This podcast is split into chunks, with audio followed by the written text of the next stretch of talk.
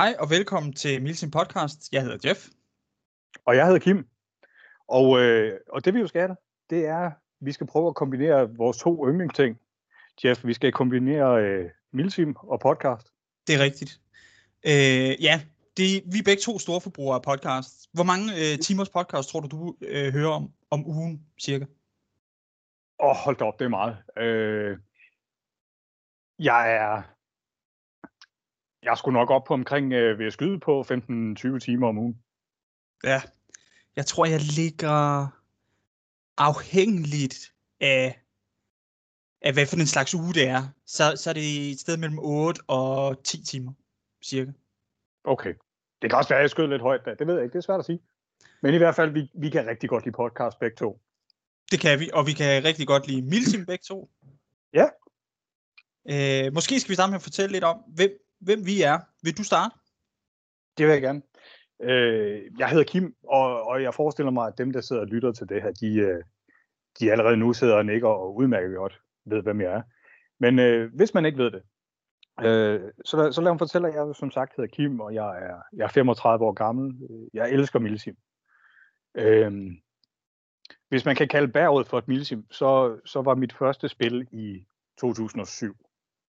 Øh, og hvis man heller vil kalde det et hyggespil og sige, det er ikke rigtig Milsim, så må jeg nok heller sige, så var mit første Milsim sgu nok i 9 eller 10 deromkring. Øh, og ellers så har jeg jo deltaget i alle de spil, jeg kunne komme til øh, siden. Og, øh, og også blevet glad for at arrangere sådan noget, men det kommer vi nærmere ind på. Øh, jeg er, altså jeg kan faktisk godt lide alle aspekter af Milsim, men jeg må nok sige, at mit hjerte nok banker mest for at, at portrættere øh, russiske styrker. Mm. Øh, ja, det var det. Hvad med dig? Ja, men øh, jeg, jeg hedder Jeff, som sagt. Jeg har, øh, jeg har spillet siden 2012, tror jeg. Så det vil være en, en del år jo, øh, og har været engageret i både øh, det har vi begge to, kan, øh, kan vi sige. Vi har været engageret begge to, både i, øh, i øh, arrangørarbejde og i øh, foreningsarbejde.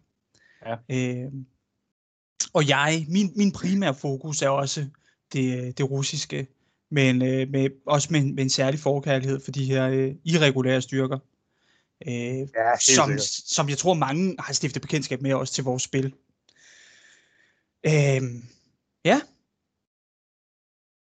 Det her, det her øh, nu,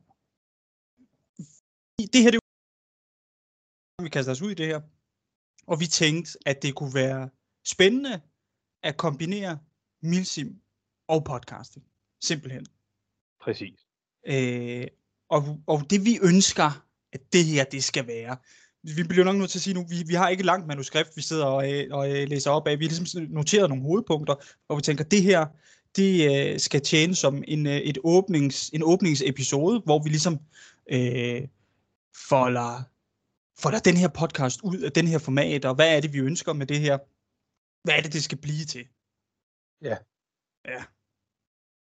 Og, altså, jeg kan huske ja. noget af det, vi talte om, det var, at øh, det her, det kunne være et glimrende medie til, øh, til dem, der endnu ikke har prøvet Milsim, men, men finder det interessant. Mm. Øh, at de kan stifte bekendtskab igennem den her podcast. Mm.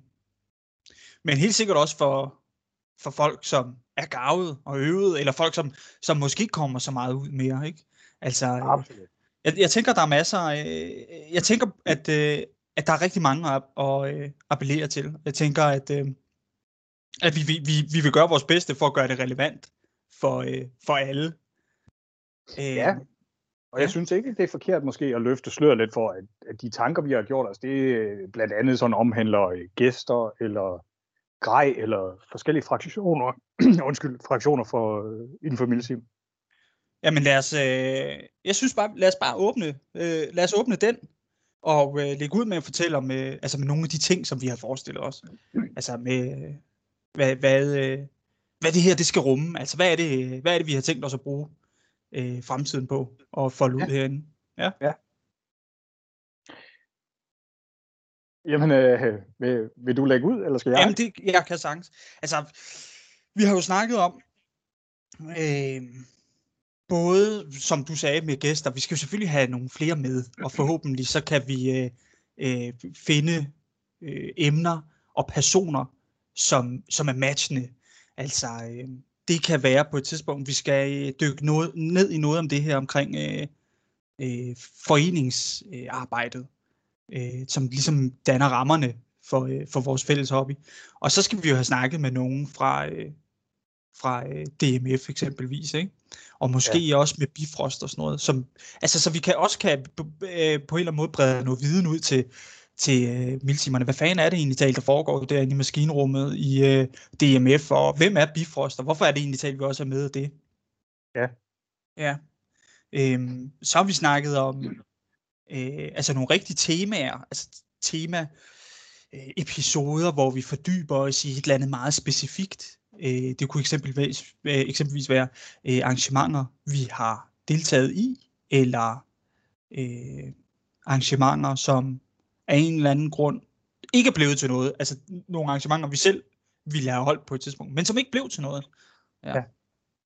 Og så ved jeg, vi har, vi har også talt lidt om det her med at øh, måske bare et enkelt afsnit, øh, eller hvad det nu bliver til, ikke? men øh, prøve at tage lytteren lidt med bag kulisserne i den kreative proces, når, når vi to i hvert fald har, har afholdt nogle spil.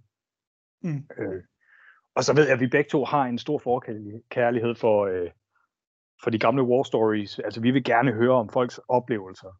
Noget, mm. de synes, der har været fedt. Øh, og, og det plejer at være rigtig sjovt at høre folk fortælle om et eller andet, de har oplevet til et, et milsim. Helt sikkert. Og det, det er jo noget af det, som der er det fedeste. Det er jo at høre det her med, øh, med spillernes, øh, hvad er de bedste oplevelser, du har haft? Eller hvad husker du særlig godt ved øh, enten sådan, altså det kan være helt generelt, med alle, ud af alle dine oplevelser, eller til nogle øh, specifikke arrangementer. Ja. Så har vi snakket om, øh, selvfølgelig, at vi skal øh, gå igennem noget, øh, noget grej og våben jo. Det kommer man næsten ikke udenom. Nej, det gør man ikke. Men helt ærligt, det er også det, vi gerne vil tale om, ja. og jeg tror også, det er det, folk gerne vil lytte til. Øh, og jeg lægger også mærke til ud til øh, de forskellige spillere, sådan noget. når folk mødes, de begynder at stå og, øh, og tjekke hinanden ud, øh, som om de var i byen fredag aften, og det var, det var nogen, de gerne ville score, ikke? Bare for at se, hvad er det for noget grej, de har på, og gå hen Helt og snakke med dem om det. Mm, helt sikkert. Øhm. Og hvis vi skal, øh, nu har vi talt lidt om, hvad, hvad, hvad er det, vi ønsker, at indholdet skal være? Ja. Så kan vi måske tale lidt om, Nå, men hvordan, hvordan skal formatet udvikle sig? Lige nu, der bruger, lige nu der bruger vi simpelthen meget øh, lavteknisk løsning. Vi sidder og øh, optager og hiver det igennem et øh, redigeringsprogram og piller øh, lydsporet af. På et tidspunkt, så er det i hvert fald en af mine kæpheste, så vil jeg gerne have, at vi kan få noget bedre lyd. Øh, så øh, det kan lyde lidt mere lækkert. Øh, jeg vil også godt have muligheden for at kunne optage i felten lige nu, der er vi sådan en lille smule bundet af, at, øh, at jeg sidder her ved min computer. Det skal vi have ændret på. Vi skal ud og øh, snakke med nogen, og øh, ud og have optaget og sådan nogle ting. Og forhåbentlig, så kommer vi også til at mødes øh, fysisk på et tidspunkt, øh, og kan optage med, øh, med bedre mikrofoner, og vi kan øh, altså øh, gå igennem grej og tage billeder øh, og så videre, så videre og lægge op, sådan så man ligesom ja. får en samlet oplevelse. Ja. Og det, altså, det kan vi jo også bare lige så godt uh, sige med det samme. Ikke? Hvis folk ikke kan høre det på vores dialekter, øh, så kan vi jo fortælle, at vi rent geografisk faktisk ikke kunne være længere væk fra hinanden næsten. Det er rigtigt. Øh, og stadig være inden for landets grænser. Ja. øh, og det giver også nogle, nogle øh, særlige udfordringer i forhold til det her med, at øh, altså at mødes hver gang. Det kan vi simpelthen ikke, fordi at vi bruger vores fritid på det her, vi får ikke nogen penge for det eller noget som helst, og det ville simpelthen være for dyrt, hvis vi skulle øh, krydse broen hver gang, ikke? Ja, ja, præcis.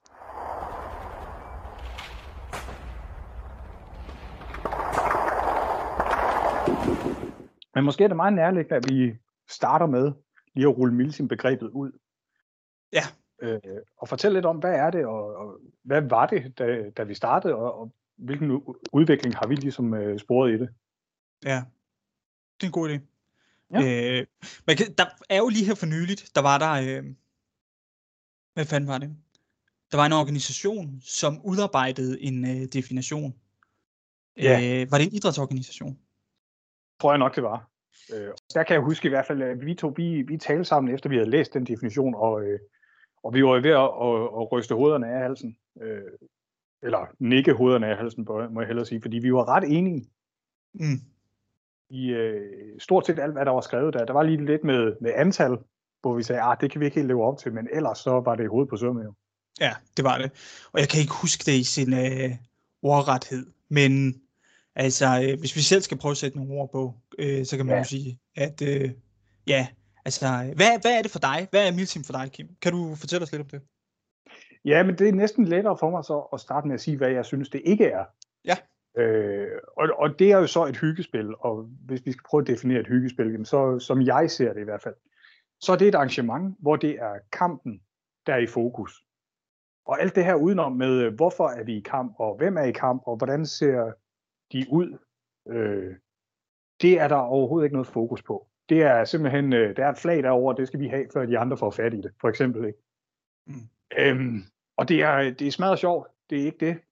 Men det er sådan en slags glorificeret høvdingebold. Altså det, det er den ene side mod den anden, der skal prøve at ramme de andre. Ikke?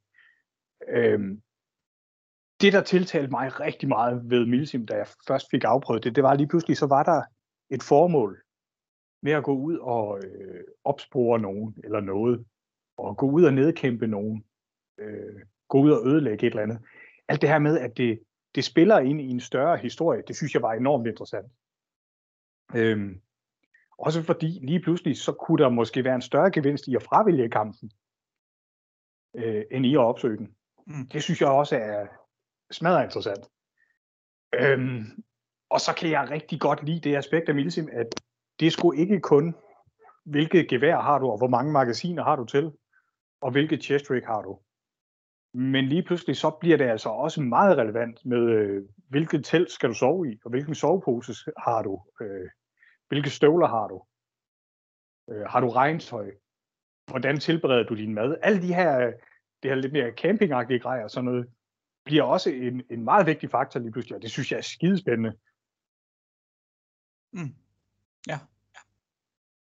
Øh, det, som Milsim har været for mig, det er, altså, det, der hvor det, hvor det tiltalte mig rigtig meget, det har været, at der, at, at der er øh, en uddybning af konsekvenser.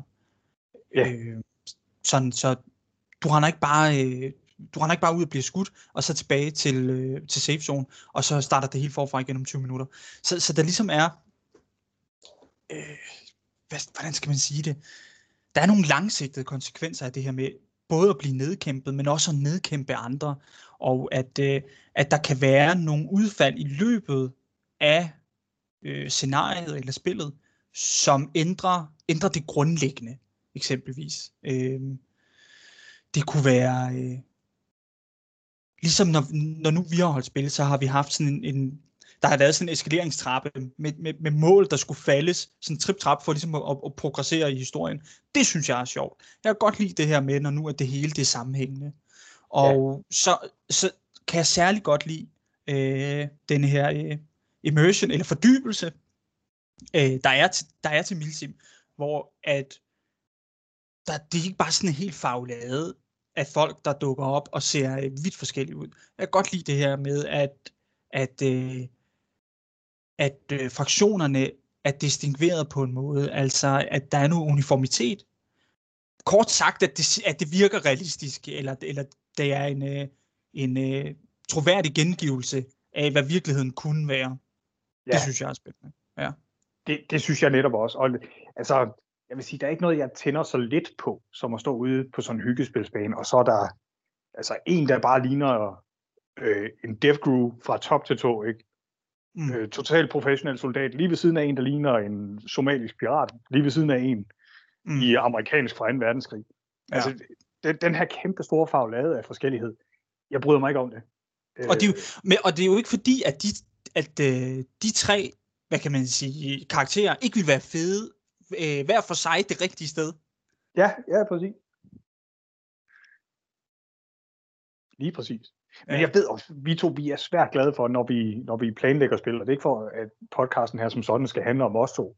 Mm. Øh, men noget af det, vi altid har fokus på, når vi planlægger spil, det er det her med handlinger og konsekvenser. Ja. Øh, får din sejr eller dit nederlag en konsekvens senere hen, altså så er vi jo helt op at køre, hvis vi kan få det skruet ind i spillet på en eller anden måde. Øh, altså, typisk så har vi jo gjort det med for eksempel øh, famøse øh, flynedkastninger med forsyninger. Hvem ja. får fat i dem, og, øh, og hvad gør det for dem? Ja. Ja, lige præcis. Også sådan så, at øh, fraktionslederne har nogle øh, overvejelser at gøre. Ja. Øh, for dem, der ikke ved, hvad en fraktionsleder er, det kan jo være, at der er nogen, der lytter med, som ikke har hørt det begreb før. Det er, øh, når, når, når, vi, når vi har et øh, arrangement, så vil der typisk være øh, to fraktioner, der kan også være flere, øh, hvor der er en leder på hver fraktion. Fraktionerne, det er dem, der slås mod hinanden om et eller andet overordnet mål. Og en ja. fraktionsleder er altså den, der bestemmer. Men når, når fraktionslederne har nogle, nogle valg, øh, de skal prioritere, hvor vil vi sætte ind med vores ressourcer, hvor giver det mening? Er det high risk, high reward, eller vil vi hellere gå øh, mere øh, langsomligt til værks, og så øh, ikke satse lige så meget, men heller ikke øh, vinde så meget, eksempelvis. Netop. Yes. Og, og hvilke fraktioner kan der være til spil, Der kan være mange. Altså, øh, vi har jo... Øh, vi har jo opereret med rigtig mange. Altså, jeg har jo oplevet lidt af hvert efterhånden. Der kan være, øh, det, det, det kan være helt klassisk, som vi typisk ser det, det er jo, er jo en, en NATO-fraktion, som øh, er, består af hold, der øh, ligner øh, NATO-soldater. Helt simpelt. Ja. Og så vil der ofte være øh, et, øh, et, en anden fraktion, der vil være øh, russiske soldater. Det, det er sådan meget gennemsnitligt, kan man sige. Øh, ja. Ja, det er ikke altid, det ser sådan ud, men det er ofte, det ser sådan ud. Altså, vi vil jo, øh, netop fordi Milsim er den størrelse, det er, vil vi altid gerne prøve at portrættere virkeligheden så, så realistisk som muligt. Mm. Øh, og måske netop derfor øh, tyrer vi også øh, for det meste til det her med, med noget irregulær krigsførelse. Yes, det er rigtigt. Øh, og det har vi jo også øh, flere omgange øh, vores arrangementer forsøgt at få med det her med, øh, med militser eller civilister med våben, eller hvad fanden man skal sige, partisaner, ikke? Ja. Øh, og, og, og det er der simpelthen flere ting til. For det første, så øh, er vi begge to enige om, at det er rigtig fedt. Øh, for det andet, så er det faktisk typisk det, som der er i moderne konflikter, det er, at øh, den ene øh, part, eller mange parter, er, er militser eller civilister med våben. Øh, mm. Og så er der et tredje aspekt i det, at det er simpelthen så nemt at gå til. Det kræver ikke alverden for nybegyndere at kunne være med til det her. Og øh, det synes jeg er vigtigt, altså det her med, at vi holder øh, arrangementer, som er nemme at komme ind i. Det, det, så man ikke skal forpligte sig til at købe en masse grej for mange, mange tusind kroner, for at få lov til at komme ud og smage på, hvad fanden Milsim det egentlig taler for noget. Ja, det er rigtigt. Ja. Øhm, og øh, fordi det er et, et emne, der interesserer altså især mig, men jeg ved, det også interesserer dig. Lad os lige snakke lidt om, altså hvad, hvad har man på, hvis man er en del af en, en partisan øh, fraktion? øh, ja, øh, det er jo også bredt, ikke? fordi at, at der kan være virkelig mange. Hvor er vi henne i verden? Er det Balkan? Er det øh, Mellemøsten? Er det øh, narkokarteller i, øh, i, øh, i øh, Sydamerika eller et eller andet? Ikke? Altså, der er, øh, og, det, og det er jo det, der er det skønne ved det her, ikke? fordi det er så bredt. Og uanset hvad for et scenarie du tænker, du udtænker, så, så kan du hele tiden... Øh, du, du kan jo hele tiden specialdesigne en eller anden milits- eller partisanstyrke, eller øh, nogle øh, vrede civile med våben, ikke? Netop. Det vil jo typisk være... Ja, ja, undskyld. Altså, altså, der hvor jeg gerne vil hen, det er, at jeg synes faktisk, at vi er øh, i, igennem sådan noget trial and error, øh, at vi er ved at have sporet os ind på en rigtig god opskrift på partisaner, som vi i hvert fald gerne ser dem. Ja. Det er sådan ligesom gennemgående, så er det, at man gør, hvad man kan for ikke at se uniformeret ud. Mm. Øh, og det vil simpelthen sige at, at blande sin påklædning mm. øh, ret generøst, så bukserne bestemt ikke har samme farve som jakken, og øh, hvis du har et, en anden form for kampvest på, eller sådan noget, at den så heller ikke matcher nogle af delene. Øh, ja, så, altså et godt eksempel, ikke, det er et par kamobukser. Øh, jeg kommer til at, at gøre meget reklame for eBay, tror jeg, i løbet af den her podcast, for jeg vil, jeg vil nævne det tit. Men et, et par, lad os sige, DPM kamobukser kan man få for 200 kroner, og et, et øh, kinesisk øh, Chicom chest rig, som er, er, er, hvad skal man sige, partisan symbolet næsten, mm. Øh, kan du få for 200 kroner, og så kombinere det med, øh, med din egen civile gamle sweater, du har fundet i Røde Kors eller et eller andet, og så er du faktisk klar til at deltage. Ja, ja. Øh, og så også ofte, ofte med, med de her øh, irregulære styrker, de har en, øh, en, en øh, bevæbning, som er, øh, øh, er anderledes fra, øh, fra NATO-håndene ved, at det er ældre våben, og der er mindre... Øh, altså de mindre... Øh, de, hvad, jeg mangler et dansk udtryk. Der er ikke lige så meget grej på, vel? Det er ikke lige så meget Gucci. Det er ikke øh, altså, sigtemidler til flere tusind kroner, vel? Altså det, det er øh, det, som det, er... det, man forestiller sig, det er umuligt at finde for sådan en tredje verdens her, ikke? Ja, ja, præcis. Altså det er den skraldede version, som den øh, kom ud af fabrikken. Ja, lige præcis. Øh, og også at hvis man, hvis man skal kigge på, på, på, på det her med, med det realistiske aspekt, at det er jo også det, der kræver mindst vedligehold. Mange af de her øh, militsfolk, som vi gerne vil portrættere, de har måske ikke de nødvendige forudsætninger, eller de, eller, eller de øh, nødvendige ressourcer til at kan anskaffe sig øh, meget dyrt grej, og til at kunne vedligeholde det, eller operere det for den sags skyld. Ja, ja, præcis.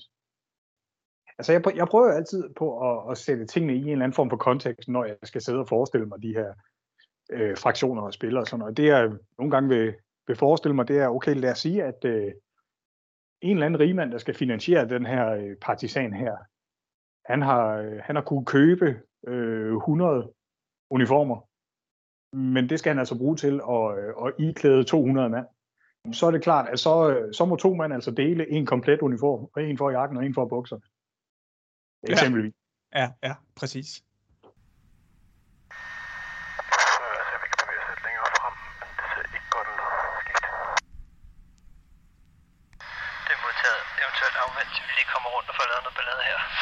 Meget tæt på skoven. Det er modtaget. Jeg afventer. Ja, men altså hvis vi, øh, hvis vi så prøver at kigge på en af de andre fraktioner, vi typisk vil have med i et spil, ikke? Øh, altså NATO-fraktionen, yes. øh, som jeg vil sige nok, nok indgår i skal vi sige 60% af spillene. Lidt mere end halvdelen i hvert fald. Oh, jeg, tror, jeg tror, det er flere faktisk. Ja, det er det sgu nok. Det, og ja. det tror jeg faktisk, du har ret i. Ja. Øh, og, det, altså, og hvis vi lige skal, det hænger også lidt sammen med, at der jo øh, suverænt er flest spillere, som spiller øh, NATO-lignende hold. Ja. Ja. Og, og i hvert fald, øh, altså, vores motiver for at afholde spil, hvor der indgår en NATO-fraktion, er jo faktisk fordi, at vi gerne vil øh, have, at folk har en fed oplevelse, og vi laver et spil, som folk gerne vil komme til. Mm. Øh, og derfor kan vi ligesom godt se, så bliver vi nødt til for det meste og til gode se dem, der har det, vi kalder NATO-grej. Ikke? Ja. Og altså, lad, hvis vi nu kigger lidt på, hvad det er, så vil jeg sige, det er det, er det man forbinder med en soldat, her i den vestlige verden i hvert fald. Mm. Så det vil, øh, det vil som regel være en gut i, i multicam, eller måske en af de her øh, øh, tempererede øh, camouflage-typer, som, øh, som vi kender sådan lidt mere fra, fra tiden før multicam blev, øh, blev Gucci. Så det, det vil typisk være Flecktarn eller DPM øh, eller Woodland. Øh, M84, den danske der. Altså det, den slags øh, kammer. Og så der sidder på en fyr, som har gjort, hvad han kan for at ligne en del af en etableret militærstyrke, altså der, der symboliserer en nation. Og er, er, der, er der bestemt, af, af et land. Er der bestemt uh, tidsperiode, hvor vi befinder os indenfor, når nu vi snakker om NATO-hold? Åh oh, ja. Øhm. Ja, den er jo den er lidt, øh, lidt kringlet, den der, ikke? Altså, som regel synes jeg ikke, at vi skal mere end 20 år tilbage i tid. Nej. Og det er jeg faktisk enig i. Ja. Og, det, og det kan faktisk, i nogle tilfælde kan det også være ret meget. Det kommer, det kommer an på, hvorhen øh, i verden man kigger hen for et NATO-hold, ikke? Altså, at øh, der 20 år kan være ret stor udvikling i virkeligheden. Jo. Men altså, vi to er jo rimelig enige om, at hvis vi ser en i, øh, i komplet Vietnam-outfit fra top til to, at så er han øh, sgu lidt for outdated at se på, ikke? Ja, det er Øhm, rigtigt. Så, så hvornår sætter vi en skillelinje der? Øh, jeg, har næsten, jeg har næsten lyst til at sige, at, øh, at, at den skiller lidt ved øh, øh, Kevlar-hjelmene. Ja, det er egentlig, ja, det er et meget god, øh, det er en, De gamle det, øh, ja. PASGT øh, Ja. hjelme der. ja, det er rigtigt. Det er et meget fint, meget fint skillelinje i virkeligheden. Øh, det, det, når nu vi taler NATO-hold, det er øh, øh, noget af det, der er særlig vigtigt, faktisk for alle hold, ikke kun NATO-hold, men også, at man, øh, når man er et hold, at man så også ligner nogen, der befinder sig inden for de samme, inden, inden i den samme tidsperiode. Altså det her med, at, øh, at man ikke har nogen, der ligner nogen, der er øh, fire år ude i fremtiden, og nogen, der blev efterladt bagved i 90'erne. Altså det, det kan virkelig ødelægge, øh, fordi selvom det er det samme nation, så ser de bare ikke ens ud. Nej, Øh, en dansk soldat fra øh, 1998 og en dansk soldat fra øh, 2021, de ser bare ikke ens ud. Altså hverken i, i, øh, i deres øh, uniformering og camouflage, men bestemt heller ikke i deres grej. Jamen, øh, du har, du har helt ret. altså, jeg synes jo, det var for nyligt, at jeg var øh, soldat, og jeg må bare sige, jeg kan jo ikke, jeg kan jo ikke kende noget som helst af det grej, øh, som danske soldater har på nu.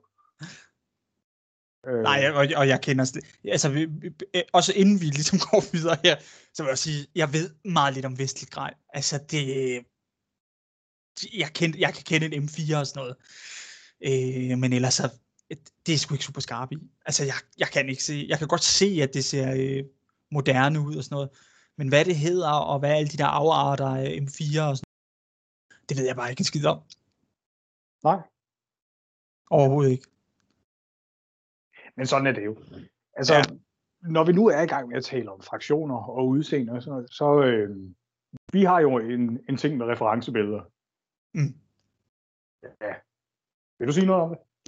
Ja, altså, øh, det er jo altid, vi, vi plejer altid at hjælpe folk, øh, øh, eller deltagere til at, øh, vi prøver at afstemme med dem, hvordan at vi forventer, at de vil se ud, ved at, øh, at lægge nogle referencebilleder op, og det er et skide godt værktøj.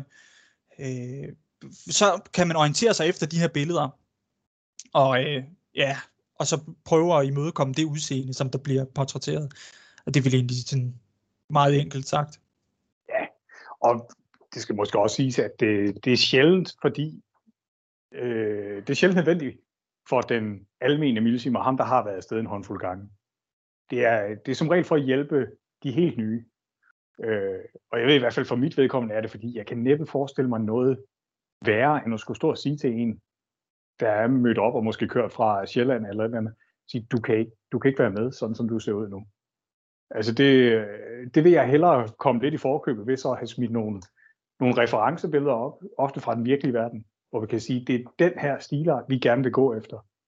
Og det er sådan soldater i vores NATO-fraktion ser ud, for eksempel. Ja, altså i virkeligheden, så, er det, i virkeligheden, så prøver vi at servicere deltagerne på den måde. Ikke? Altså, ja, Ja. øh, ja og øh, imødekomme dem sådan, at øh, lig- ligesom du siger, at vi ikke er nødt til at, øh, at skal stå og øh, afvise nogen, eller og på den anden side heller ikke skal gå på kompromis med det, som det, det, den stemning øh, og den fordybelse, som vi har forestillet os, at der skulle være til spillet. Netop. Øh, ja, fordi det virker bare malplaceret, at man er ude, og alting, altså folk står bare knivskarp, og så lige pludselig er der nogen, der øh, dukker op i, ja, hvad fanden ved jeg, altså øh, vi, vi har jo prøvet, at øh, vi var været ja. Til, til øh, nogle milsim, ikke? Og så, øh, som skulle foregå i Østeuropa, og lige pludselig så stod der øh, afghanske øh, som CIA-operatører, øh, og det ødelagde rimelig meget sådan immersion og baggrundshistorie. Sådan ja. nogle situationer vil vi helst ikke stå i. Nej, nej, netop. øhm, altså, nostalgiske briller på, ikke? Jeg kan jo huske øh, mine første spil. Jeg vil, jeg vil tro, de første to år, jeg, jeg var med til Vildsims og sådan noget, øh, der var der var reglerne noget løsere med, hvordan man måtte se ud. Øhm, blandt andet med, hvordan man måtte se ud. Der var, der var flere ting, der var, der var løse regler for. Ikke? Øh, og, og det gjorde jo altså også tit, at så havde du en, der mødte op med en, øh, med en M4, der, der lignede en hårdtør. Øh, fordi den var, den var kortet helt ned. Ikke? Øh, og så var den jo super tunet. Det var dengang, vi måtte skyde fuld auto alle sammen. Og det gik simpelthen ud over, øhm, ja, ud over indlevelsen. Og så gik det også ud over ham, der bare stod knivskarpt i alt det rigtige grej, og løb rundt med, en, øh, med et eller andet let maskingevær, og tænkte, nu skal han skyde fuld auto, fordi det, det gjorde alle de andre også, og de var bare lettere og hurtigere end ham. Og det er jo synd for sådan en gut, ikke, der virkelig har gjort sig umage.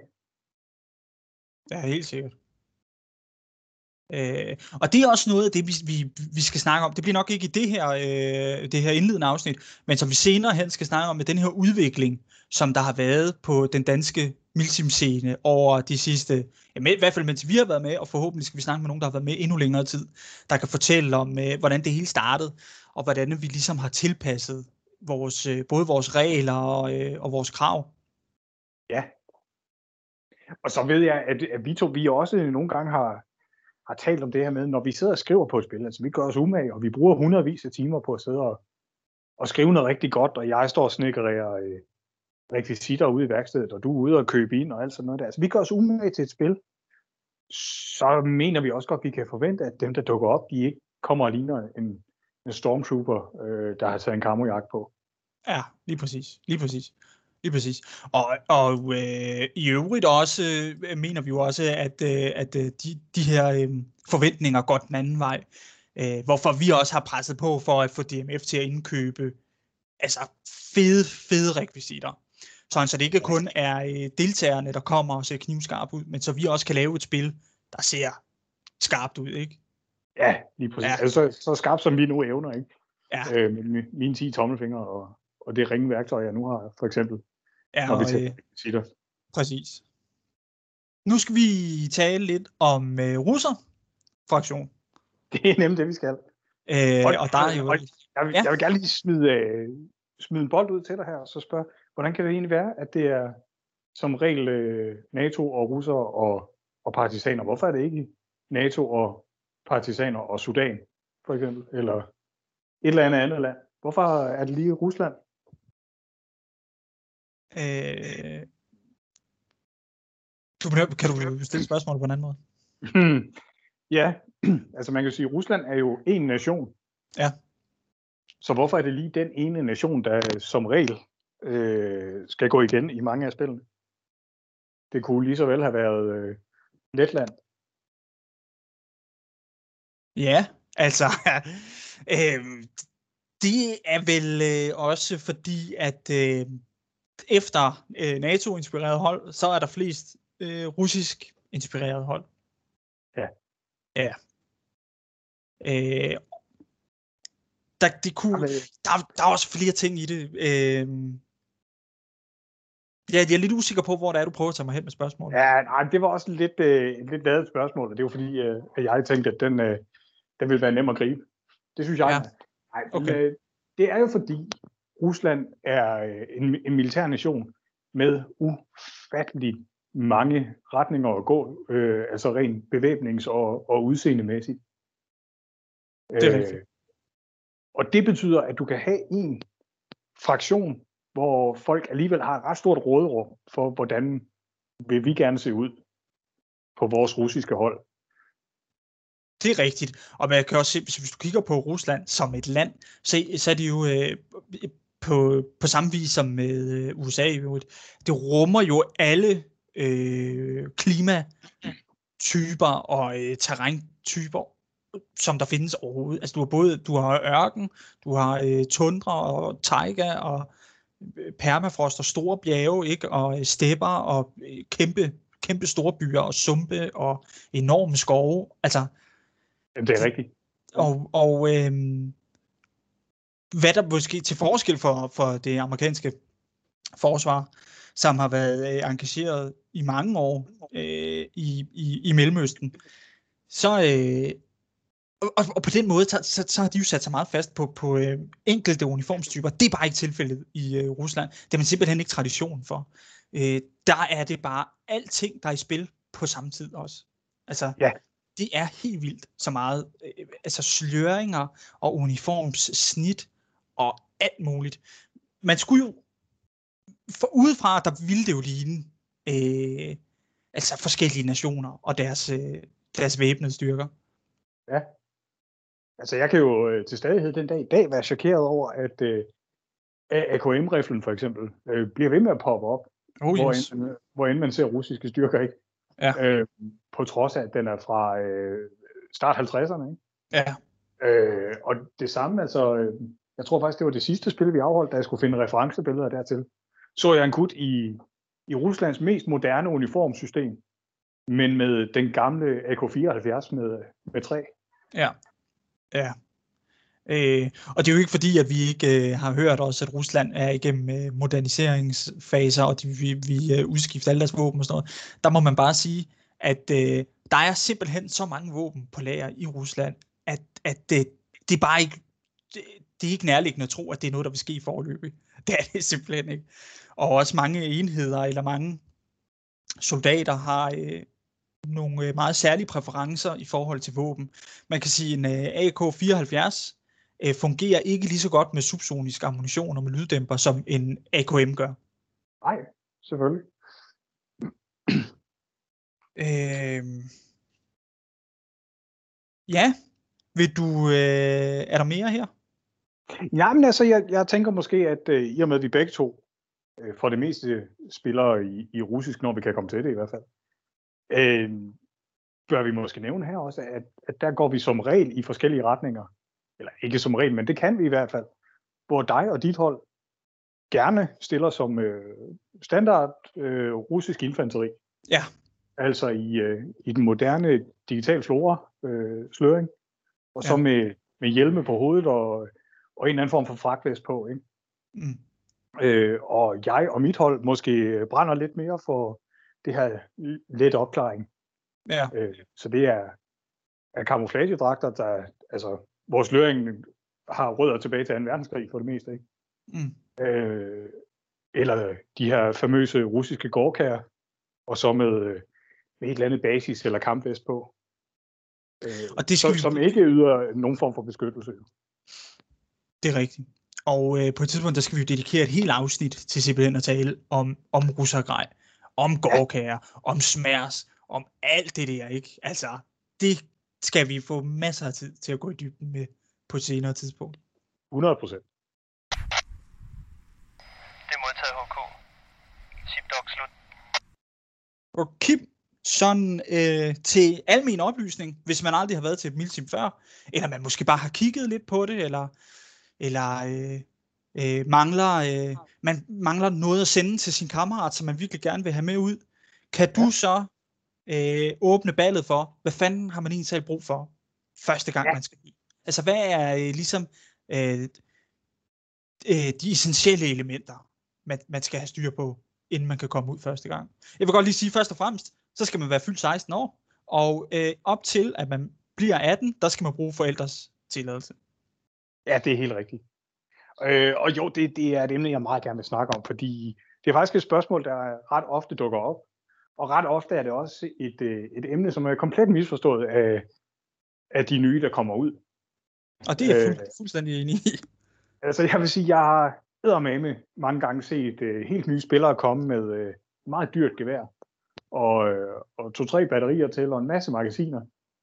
Øh, og så ender de med at tage tidligt hjem, fordi de er fuldstændig nedkæmpet af elementerne, og sult og, og tørst, og hvad ved jeg, ikke? Mm.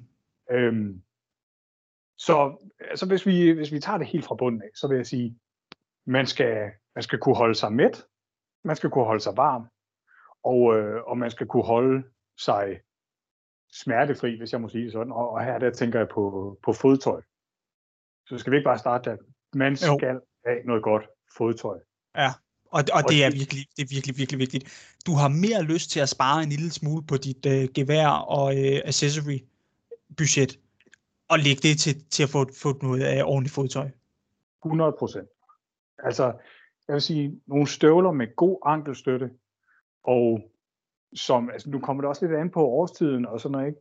Øhm, men så vil jeg sige, nogen, der er, der er vant til det. Du kan sagtens slippe afsted med ørkenstøvler eller junglestøvler, hvis det er, hvis det er sommer. Eller hvis du er tilpas rutineret, så du ved, hvordan du skal tage vare på dig selv, hvis du bliver våd. Men, men altså, har du ikke den know-how og, og sådan noget, så køb nogle vandtætte støvler. Og det er ikke gummistøvler, det er selvfølgelig nogle friluftstøvler, ikke? Ja, og jeg vil, der vil jeg sige, at jeg er altid på, øh, på den her med vandtætte støvlervognen. Og selvom det er sommer og sådan nogle ting, dukken, den falder bare tungt, og lige pludselig, så øh, det er skidesvært det her med at få tørfødder, hvis de er blevet våde. Og det kan øh, virkelig være, øh, altså jo koldere det er, jo, jo værre er det. Ja. Øh, I forhold til det her, du sagde, det her med at holde sig varm, det er også rigtigt, men man skal i den grad også sørge for ikke at have øh, for meget lort på. Altså der er tit den her øh, fejl, som, som øh, folk laver, som jeg faktisk også selv laver nogle gange, det er, jeg undervurderer simpelthen, øh, eller jeg overvurderer mine egne evner til, øh, hvor meget jeg kan slippe rundt med på sådan en weekend, og have små spurte rundt hele dagen og sådan noget. Altså når du har plade på, og når du har øh, vest på, og øh, hjelm, og 13 magasiner, og hvad fanden du ellers ikke har hænge og dingle og sådan noget, det bliver tungt, og det bliver hårdt. Øh, og jeg har også ofte, øh, jeg har også ofte oplevet det, at jeg, øh, jeg har rigtig meget på, fordi det, det er køligt. Lige pludselig så sker der en hel masse aktivitet på kort tid, og så bliver jeg bare drivvåd inden under alt det her kluns, jeg er på. Og øh, hvis det er en kold dag, så bliver det rigtig surt resten af dagen. Altså, fordi at, så er jeg bare våd inden under alle mine lag.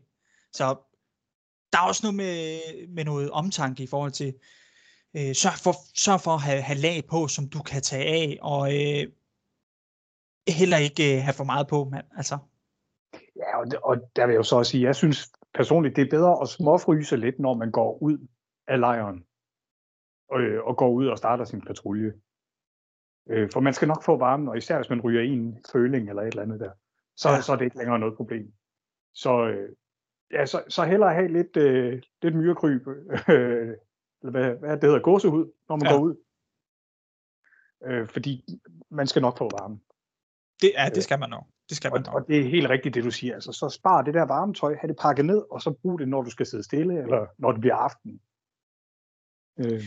Og der er det virkelig lækkert til gengæld, altså øh, med vinteruniform og alt det der, ikke? Altså at sidde med, øh, øh, når du sidder på en, på, på, i en stilling og skal holde vagt eller sådan et eller andet, og så sidder og øh, putter med, med, med det her øh, virkelig varme grej, ikke? Og store jakker og sådan noget. Der, det, det er fandme lækkert.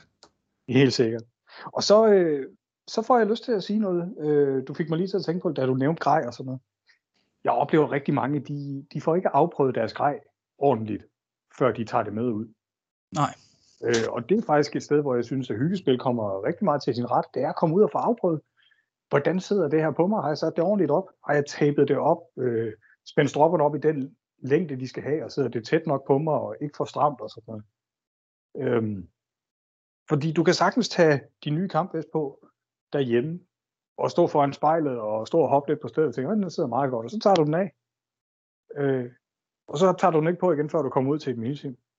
Hvor du så lige pludselig skal gå rundt med den i tre timer, der finder du ud af, at det der ene spænde, der, der sidder oppe under den ene armhule, eller hvad det er, den sidder bare og gnaver helt vildt og gør skide ondt.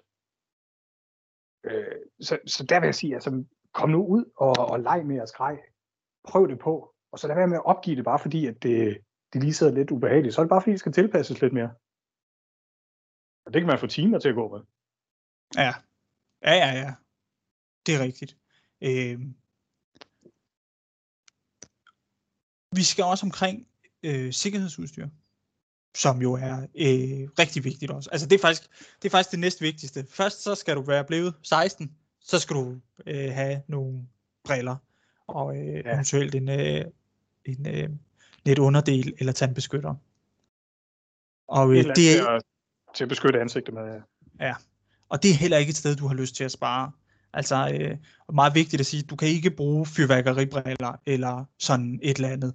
Du kan godt købe øh, briller i øh, byggemarkeder, som er, har den rigtige sikkerhedsgodkendelse til at klare øh, højhastighedsanslag med partikler af en bestemt størrelse og vægt. Men, men du skal være meget skarp på med de her sikkerheds øh, sikkerhedsgodkendelser, hvad de hedder og sådan nogle ting. Ja, men, men jeg, jeg synes, du siger det rigtig godt. Altså, hvis man, øh, hvis man køber øh, briller til, øh, ja, til, til byggeri eller til militærbrug, så er man næsten altid sikker. Ja, bare være opmærksom på til byggeri og sådan noget. Der skal ikke være for meget åbning bagved. Øh, hvordan skal jeg forklare det? Altså, de skal ikke flagre for langt ude for ansigtet bagved, så du kan gribe en kugle i din, øh, i dine øjenkrog, hvis, der bliver, hvis du bliver skudt fra siden af eksempelvis. Altså sørg for, at glasset sidder tæt, og de bukker, eller brillerne buer sådan, følger din, din ansigtskurver. Var det til at forstå? Ja, det synes jeg. Altså det, man skal tænke på, er, kan der komme en kugle ind under brilleglasset nogle steder? Ja. Øh, så er der en net underdel, eller maske, hvad man skal sige, som jo skal øh, beskytte din, øh, din mund, din næse, læber og tænder. Ja. Det er ikke altid, at øh, det er ikke alle, der bruger dem. det må man bare sige. Det er heller ikke altid, jeg har min på. Jeg har den ofte med, og så tager jeg den på, når øh, der er ved at øh, være, øh, være øh, øretæver i, i luften og sådan noget. Øh, det synes jeg er rigtig rart at have. Øh, specielt når vi er ude i områder, hvor at at man ved, at øh, vi kommer til at skal stå, altså det er næsten knivkampsafstand, så tæt vi er på hinanden, ikke? Ja. Ja. Man og, kan og også... Jo ja. også siges, at, øh, at spillerne har jo også et ansvar for ikke at gøre skade på hinanden. Men vi er med på, at, at nogle gange så tager adrenalin over, og man bliver forskrækket, og tænker sig, at man får skudt, før man lige får tænkt sig om, om det nu er smart. Ja, der, og så er der også bare det, at ofte så det eneste synlige, du har af folk, det er simpelthen deres hoved og deres gevær. Fordi det er eneste, der stikker ud bag et træ eller en dækning, ikke? Ja. Øh, så, øh, og selvfølgelig, så skal man, man skal jo ikke lade være med at skyde på en modstander, der skyder efter en, fordi man kun kan se deres hoved. Det, altså, sådan er det. Men, men øh, ja, sørg, sørg for at have styr på, øh, på det her med ordentlige briller, og på, øh, på øh, sikkerhedsudstyr til, øh, til mund og, øh, og næse og sådan nogle ting. Man kan også, det er der nogen, der ynder at gøre, at de øh, bare har en tandbeskytter, som ja. de så øh, holder i lommen og tager ind i munden, og nu at, øh, at øh, der skal skydes. Ikke? En, en tandbeskytter, som man vil bruge ved øh, kampsport eller hockey eller sådan noget, ikke?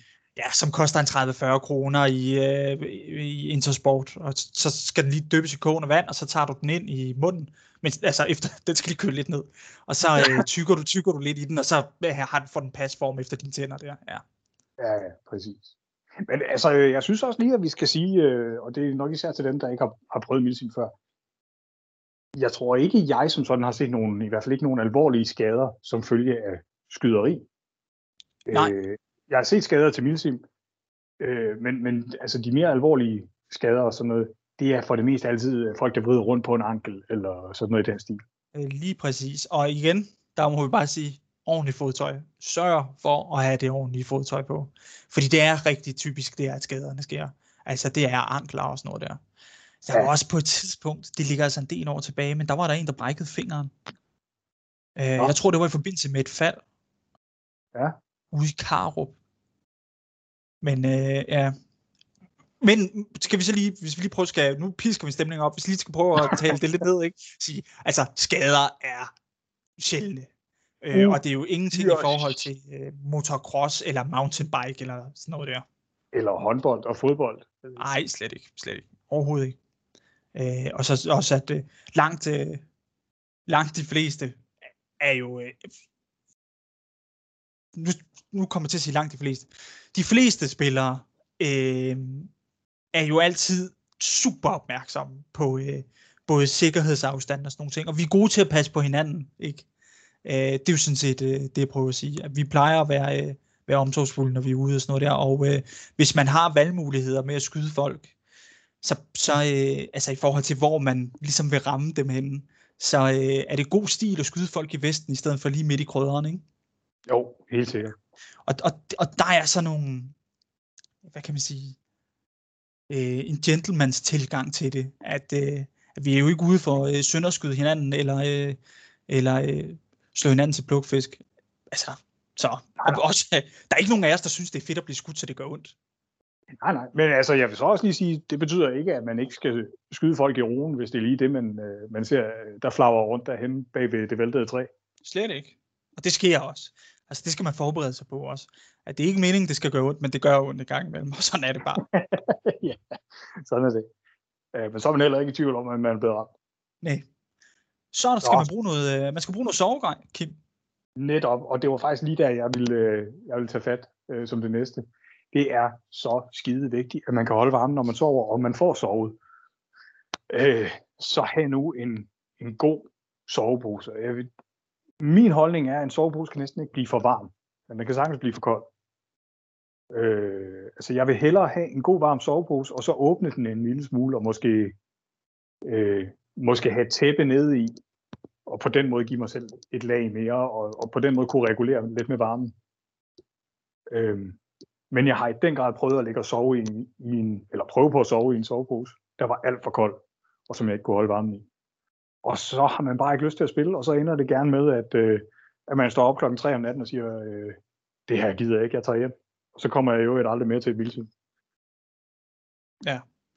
Øh... Og jeg får, jeg får lyst til øh, at dele en anekdote, og jeg tror, det er fra 10, 2010, ude i Oksbøl. Øh, der var snestorm, og der var øh, frostgrader. Og der så jeg en, han var afsted for allerførste gang, og det han havde taget med til at sove i, det var, det var sådan to helt almindelige tæpper, han havde taget hjem fra hans mors sofa. Øh, den ene til at ligge på, og den anden til at tage over sig. Øh, og så vidt jeg husker, så tog han også hjem, efter han havde ligget der og hakket tænder i et par timer. Mm. Og han kom aldrig tilbage igen? Det ved jeg ikke. Oh.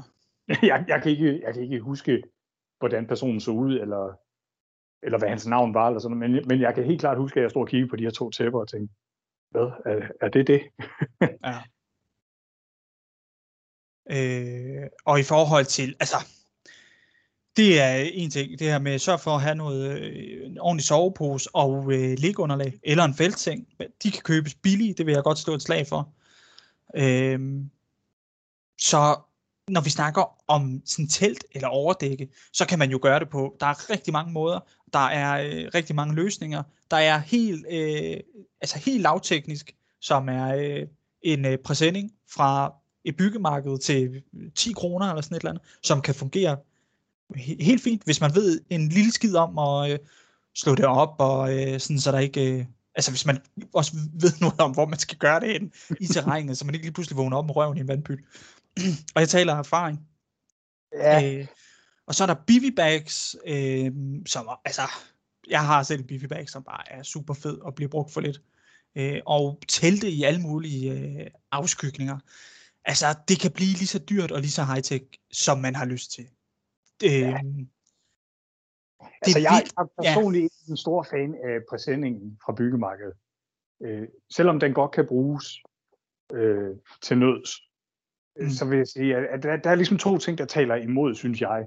Det er en ting, den rasler og smelter helt vildt, bare ved en lille smule vind, og det kan godt gå ud over din søvn. Øh, og noget andet er, at øjerne øh, sjældent holder til, at du strammer den ret meget op, før du river den i stykker. Øh, så, altså, jeg vil i hvert fald råde til, at så bruger man lige øh, 200 på at købe en, øh, en rigtig teltflage i stedet for en militær teltflage. Øh, simpelthen fordi den ikke vil larme så meget, at den kan holde til at blive strammet mere op. Ja. Jeg skal øh, også lige sige, at vi har jo ikke de endegyldige svar på alt. Det er bare vores erfaringer, vi, vi står og deler af her. Bevares der er også, øh, ligesom den gyldne regel, i forhold til det her med, med telt og, øh, og sovegrej. Måske ikke øh, med øh, soveposer og sådan, men, men øh, det er altså rigtig god stil at sørge for, at øh, når man dukker op med sit telt, at det ikke er et eller andet øh, orange, eller sådan et eller andet. Altså, der ligesom fortæller alle i hele terrænet, at det her BSO er. Jamen, selvfølgelig. Altså, og det er igen det her med indlevelsen, ikke? Immersion. Altså, ja. leger vi soldater, eller, eller leger vi beach party. Ja.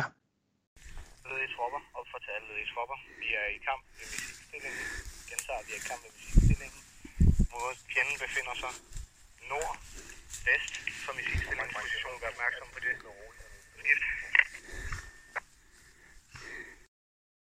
Godt. Øh, men, men du nævnte uh, Bivi Bags, og jeg synes, det er en uh, rigtig, rigtig god løsning, fordi den er, Bivi Bag er jo idiotsikker. Øhm, Okay, jamen så lad os tale lidt om uh, Bivi Bags, fordi at, uh, jeg har en, og den er super fed, og jeg elsker at tale om den. Uh, altså, det, jamen, og, det, og der er så mange grunde til, at den er fed. For det første, så vejer den, hvad fanden er det? Uh, 1,8 kilo. Det er det. Uh, og den fylder det samme som en uh, halvanden liters flaske, når den er rullet sammen. Uh, Ved du hvad, så, så vil jeg faktisk hellere, at vi lige tager et, et break her. Og, øh, og så fortæller du simpelthen, Jeff, hvad ynder du at sove i og med og på? Okay. Og så gør jeg det samme. Ja, okay. Øhm, ej, Og- ja, men... Øh, Og man, det, må, og man må gerne name droppe her. Det skal man faktisk, synes jeg. okay, jamen altså, jeg har to... Øh, jeg har to sovesetups, som jeg er rigtig glad for. Og øh, det første, den som jeg allerede bare går i gang med at fortælle om, det er min øh, Defcon 5 Bibi, øh, som bare altså emmer af lækkerhed. Det, det er en øh, vandtæt øh, og vindtæt membran, øh, med fire sådan små kulfiberstænger op omkring hovedet, øh, som man lige sådan slår op, så den er løftet fra hovedpartiet. Og så ligger man sådan set bare inde i den, øh, med øh, et øh, godt ligunderlag og med en sovepose.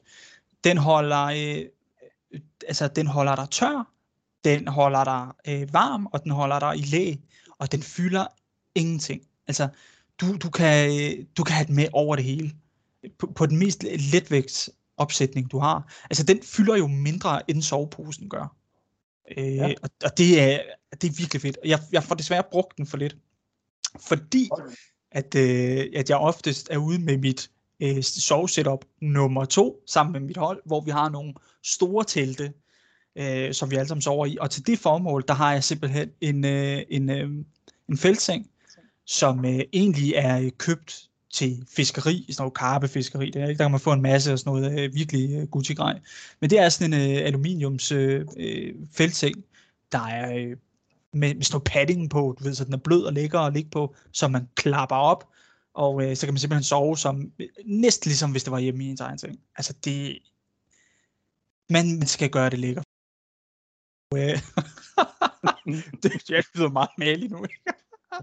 Men altså, det, det er bare godt. Og, og det her med at få en, nat, en uh, god nattesøvn, det betyder bare meget. Altså, men hvis, hvis jeg, specielt for mit vedkommende, øh, jeg er også blevet ældre også nu der, jeg er ikke i starten af 20'erne mere, men hvis jeg ikke har sovet, så, så er jeg ikke særlig meget værd dagen efter. Det er jeg simpelthen ikke. Og også for, hvis, som jeg også skal nogle gange, så skal jeg køre rigtig langt hjem ja.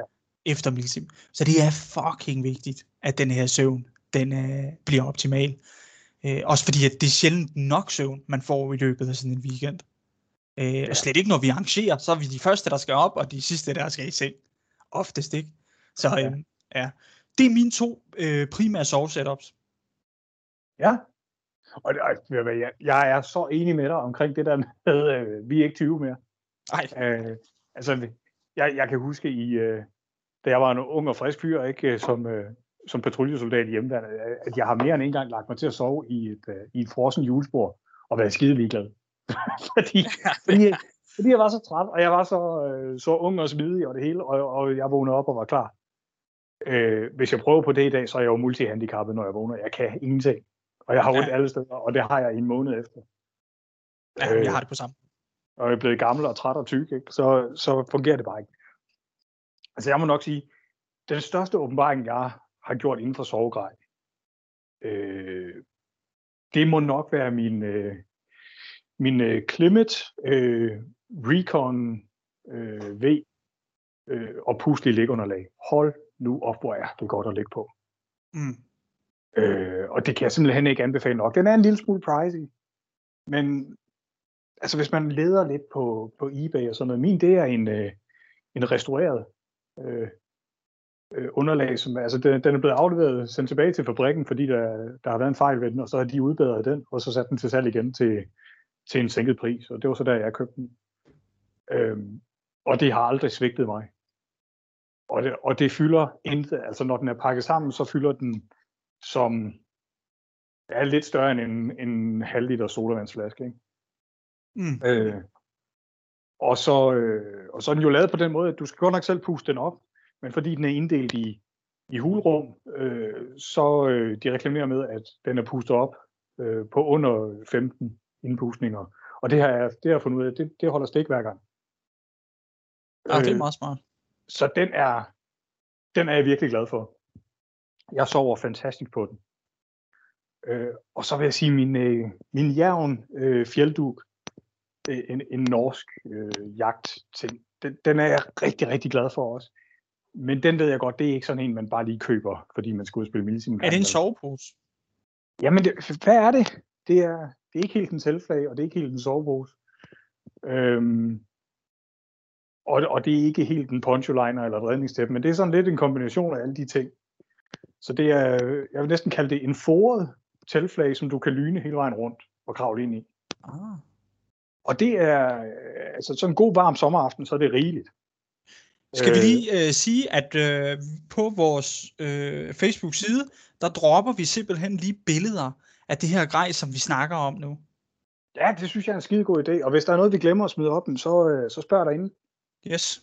Øhm, men altså, den, den kan jeg rigtig, rigtig godt lide at ligge og sove i.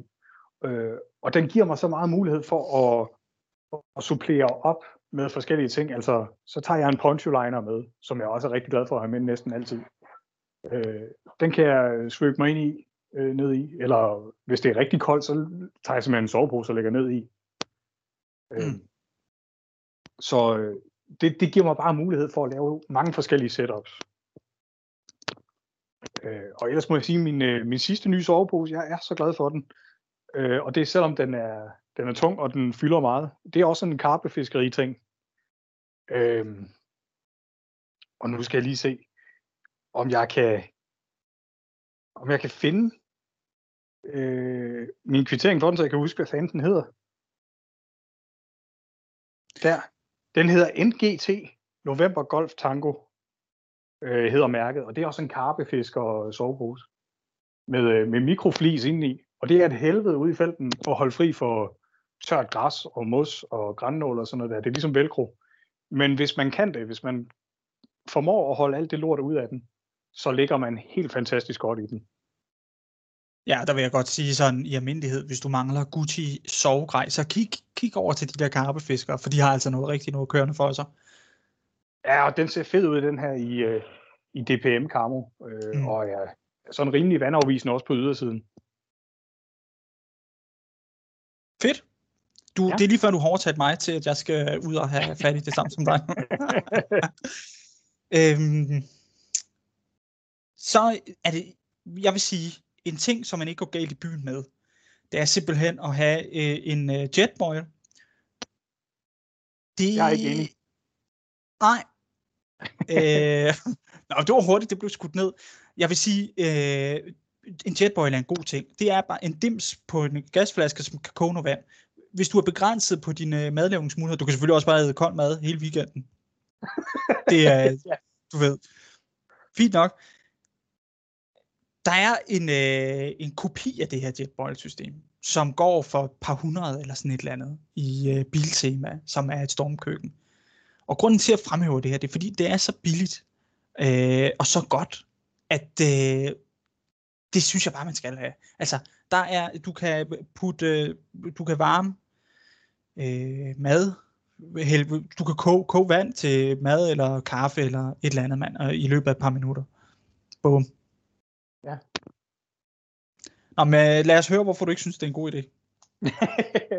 det er fordi, jeg er så glad, jeg er så glad for mit system, som er en, øh, en MSR øh, Pocket Rocket 2.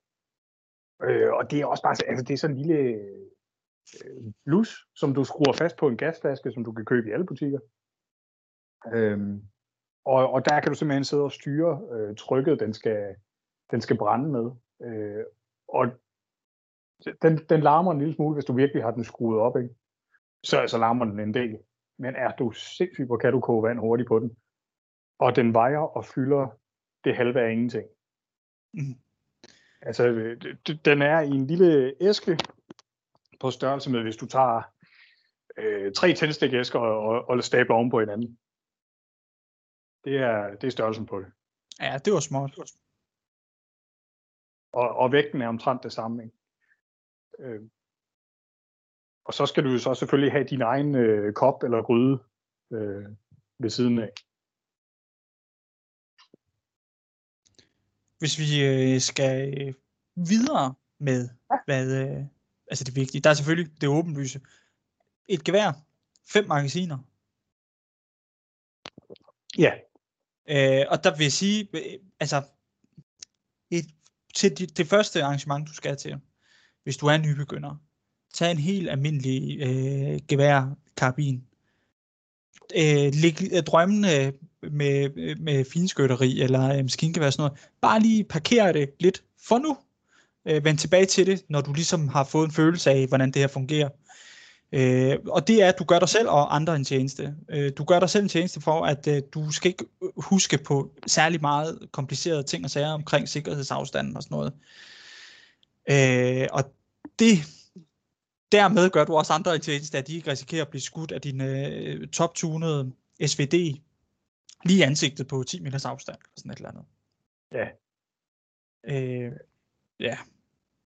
Altså, det, derudover så følger der også bare noget, noget taktik øh, med til for eksempel at være finskytte, som, øh, som jeg alvorlig den påstand, at den har du bare ikke som, øh, som nybegynder. Nej, øh, det er svært altså, at lære. Du vil alt for ofte opleve, at når du har løsnet dit første skud, så ved folk, hvor du er, så bliver du trumlet ned. Ja. Øh, og der vil jeg igen sige, at øh, i et senere afsnit, der vil vi gå i dybden med noget af det her, med specialistklasser og, øh, og finskytteri i den grad også. Det tror jeg også er noget, der vil være efterspørgsel på. Vi skal have fat i nogle spillere, som øh, har dygtiggjort sig i nogle af de her specialistklasser, og tale ja, meget mere om det. Øhm, ja, så skal man have noget at spise. Det er også lidt vigtigt. Ja. Øh, og der er det jo også, altså du kan gøre det på mange måder. Du, du, du kan købe det her øh, øh, Real Tour mad, som øh, er, øh, altså koster en formue. Øh, og øh, kun skal have gående vand. Du kan købe øh, MAI's med heatbags og sådan noget, eller du kan øh, købe tørfoder ned i din lokale Rema og slæbe med. Øh, og leve det. Altså det er sgu sådan lidt, det er en temperamentsag synes ja. jeg i virkeligheden. Altså det vigtigste er bare, at øh, du skal sgu ikke gå ned på, på energi. Og øh, sørg endelig også for at have noget til som øh, at holde øh, modet oppe, eller hvad man siger. Altså hvis man sidder og fryser og er våd eller et eller andet, så er det ikke helt vejen, man kan sidde og øh, spise et stykke chokolade. Nej, altså en, en kop øh, kaffe eller varm kakao øh, kan virkelig godt nok få en til at, at vende humøret. Helt sikkert. Øh, altså derudover så vil jeg også bare lige øh, sige, jo, det, det er rigtig smart det her med mad for eksempel, hvor frysteret mad, hvor du bare skal hælde kogende vand i. Øh, du slipper for noget opvask. Til gengæld så genererer du som regel det mere affald. Øh, og jeg ja. ved i hvert fald med, med det nye område, vi har fået spil i, at der kan du ikke helt, der kan du ikke komme af med dit affald på samme måde, som vi er vant til Nej. fra andre steder. Der skal du have dit eget affald med hjem igen. Ja, og lad os også lige sige, at øh, en øh, del af hver udrustning altid skal inkludere skraldposer. Ja. Og øh, toiletpapir. Ja. Er også en god idé. Øh, ja. Ja, øhm, og så med hensyn til mad, altså jeg har også kørt med feltrationer og MRI's og sådan noget i, i lang tid. Men helt ærligt, jeg bliver træt af at betale alle de penge, de koster så jeg har fundet ud af, at for de samme penge, der kan jeg jo øh, sammensætte en rigtig god øh, madpakke, så at sige, øh, nede i mit, mit supermarked. Ja, jeg har det på samme måde. Og så hvis vi lige skal hurtigt fremad her, øh, dødmandsmarkering, dag ja. og nat, det er øh, faktisk øh, lige så vigtigt som at have gevær med. Øh, I opklædningen ja. og ikke i udrustningen. For det ja. er så surt at blive skudt, når du har lagt din kampvest fra dig hen i den anden ende af lejren. Ja. Nu, nu har du ikke noget at vinke med. Præcis. Øh, kan du forklare lige hurtigt for alle uindvidede, hvad øh, dødmandsmarkering til både nat og dag er? Ja, det kan jeg i hvert fald. Øh, til dag, der er det en øh, farvestrålende klud, øh, som regel er orange eller gul eller grøn fra, øh, fra trafikveste og den slags. Øh, altså rigtig gode farver at bruge. Fluorescerende. Ja, simpelthen. High vis. Øh, så når du bliver skudt, og du øh, falder, øh, falder ned, og du ikke længere vil skydes på, fordi nu er du nedkæmpet, så tager du lige den der op, og så øh, lægger du den på dit hoved eller hen over dig. Øh, så ved folk, at nu er du nedkæmpet. Øh, i, til mørke, der er det det samme, men der er det en blinkende rød lygte, som du lige smutter i til Hansen og får fat i til 20 kroner. Ja, og det kan faktisk, ja, det kan være sådan en, øh, en øh, lille diode, der blinker til at sætte i halsbåndet på en hund til en 20'er. Øh, jeg har en øh, pandelampe, som øh, både kan øh, lyse med hvidt lys, og som kan lyse med rødt lys, og også kan blinke med både hvidt og rødt lys. Ja. Ja. Og det er vigtigt, at den blinker, og den ikke bare lyser rødt. Fordi rødt lys, det er orienteringslys også, når du øh, står og læser kort og sådan noget om natten. Yes. Ja. Mm. Har vi været igennem? Jamen altså, så... Øh, det siger jo lidt sig selv, at, at du skal også lige have noget at slæbe dit lort i. Og der er vi en, et chest rig, øh, som er et, en række af lommer, du spænder fast på, på dit bryst. Øh, det kunne være en god ting, eller en kampvest, som er ja, en vest fuld af lommer, du tager på ud over dit tøj. Ja. Der kan du have Uniform, dine magasiner og vand i. Selvfølgelig en uniform også, ja. Men mindre du skal være partisan, så vil øh, en gammel sweater og et par joggingbukser tit være fine nok. Ja. Ja. Godt. Ja. Skal vi øh, hermed lade det her være en, øh, en øh, smagsprøve en præsentation af vores øh, nye podcast? Det synes jeg. Det Jeg synes jeg også. jeg synes, det var sjovt det her. Altså, man kan sagtens høre, at det er, det er vores første forsøg på det. Vi bliver forhåbentlig lidt mere rutineret. Ja, ja, ja. Øh, og øh, på et senere tidspunkt, der vil vi også øh, have, have øh, forhåbentlig bedre lyd, og øh, vi skal have flere mennesker med, og, øh, og vi vil blive mere rutineret, som du siger, og, øh, og vi, vi vil have øh, oparbejdet nogle bedre evner også med øh, i det hele taget med at producere sådan noget her, ikke? Ja. Og vi nu behøver vi- heller ikke undskylde for os selv mere nu. Nej, det er rigtigt, det er rigtigt. Det er rigtigt. Godt, jamen, øh, hvordan, hvordan siger man farvel i en podcast? Det ved jeg ikke. Hvad med, hvad med sådan her? Farvel. Tak for den her gang. Farvel og tak. Hej.